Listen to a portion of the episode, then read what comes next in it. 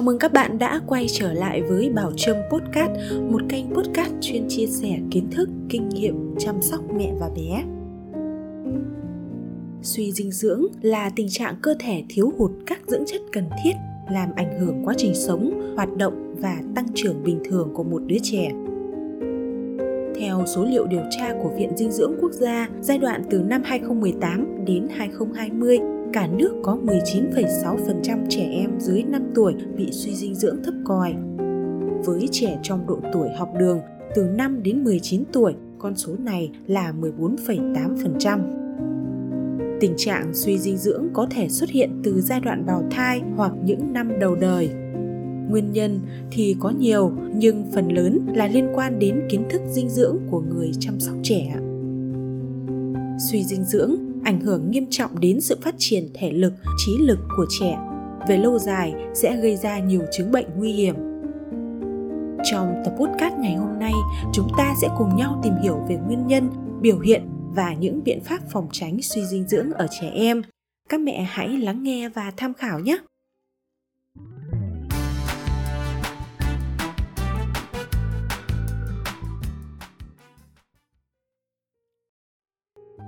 Có thể nói, suy dinh dưỡng ở trẻ em là vấn đề sức khỏe rất phổ biến hiện nay. Tình trạng này sẽ xảy ra khi chế độ ăn uống thiếu hợp lý hoặc khi cơ thể gặp các vấn đề về hấp thu dưỡng chất từ thức ăn. Cụ thể như sau: Trong sinh hoạt thường ngày, trẻ không được bú sữa mẹ hoặc ăn dặm đầy đủ. Thức ăn không hợp khẩu vị hoặc trẻ không được ăn đa dạng các loại thực phẩm khác nhau trẻ thường xuyên mắc các bệnh lý như tiêu chảy, viêm phổi, run sán và phải sử dụng thuốc. Lúc này, thuốc có tác dụng tiêu diệt vi khuẩn gây bệnh nhưng cũng sẽ diệt bớt lợi khuẩn và làm giảm quá trình lên men thức ăn, dẫn đến việc hấp thu kém, biếng ăn. Cuối cùng, trẻ gặp vấn đề tâm lý khi người lớn có hành động ép ăn quá mức lâu ngày nảy sinh tâm lý sợ hãi dẫn đến chán ăn và hậu quả là suy dinh dưỡng trong quá trình nuôi con, nếu gặp những biểu hiện dưới đây thì mẹ cần lưu ý, vì rất có thể bé yêu đang bị suy dinh dưỡng. Tăng cân chậm hoặc không tăng cân trong nhiều tháng liền.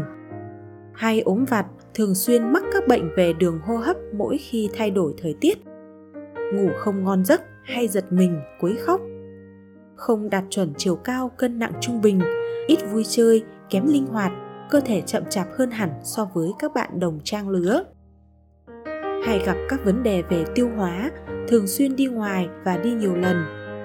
Chậm phát triển các mốc vận động như chậm biết lẫy, ngồi, bò, đi, đứng.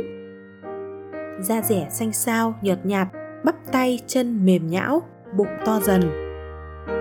Nếu bé yêu nhà bạn đang có những biểu hiện trên thì mẹ nên đưa bé đến gặp bác sĩ chuyên khoa để có hướng điều trị kịp thời mặc dù suy dinh dưỡng không gây nguy hiểm tức thời, nhưng nếu kéo dài sẽ ảnh hưởng xấu đến sức khỏe cũng như sự phát triển trí não của trẻ. Cụ thể như sau.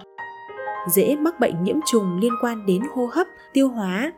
Nguyên nhân là do nhu cầu năng lượng của cơ thể không được đáp ứng đủ. Chậm phát triển tất cả các cơ quan, hệ cơ, xương và ảnh hưởng đến chiều cao, cân nặng. Chậm phát triển trí não giao tiếp xã hội kém, chậm tiếp thu và giảm khả năng học hỏi. Ngoài những nguy cơ trên, suy dinh dưỡng còn để lại nhiều hậu quả đáng ngại, ví dụ như béo phì sau suy dinh dưỡng, khả năng lao động kém hơn khi trưởng thành. Suy dinh dưỡng ảnh hưởng đến quá trình sống và tăng trưởng của một đứa trẻ. Tình trạng này thường diễn ra trong khoảng thời gian từ 6 đến 24 tháng tuổi đây là giai đoạn trẻ có nhu cầu dinh dưỡng cao, đang tập thích ứng với môi trường và rất nhạy cảm với bệnh tật.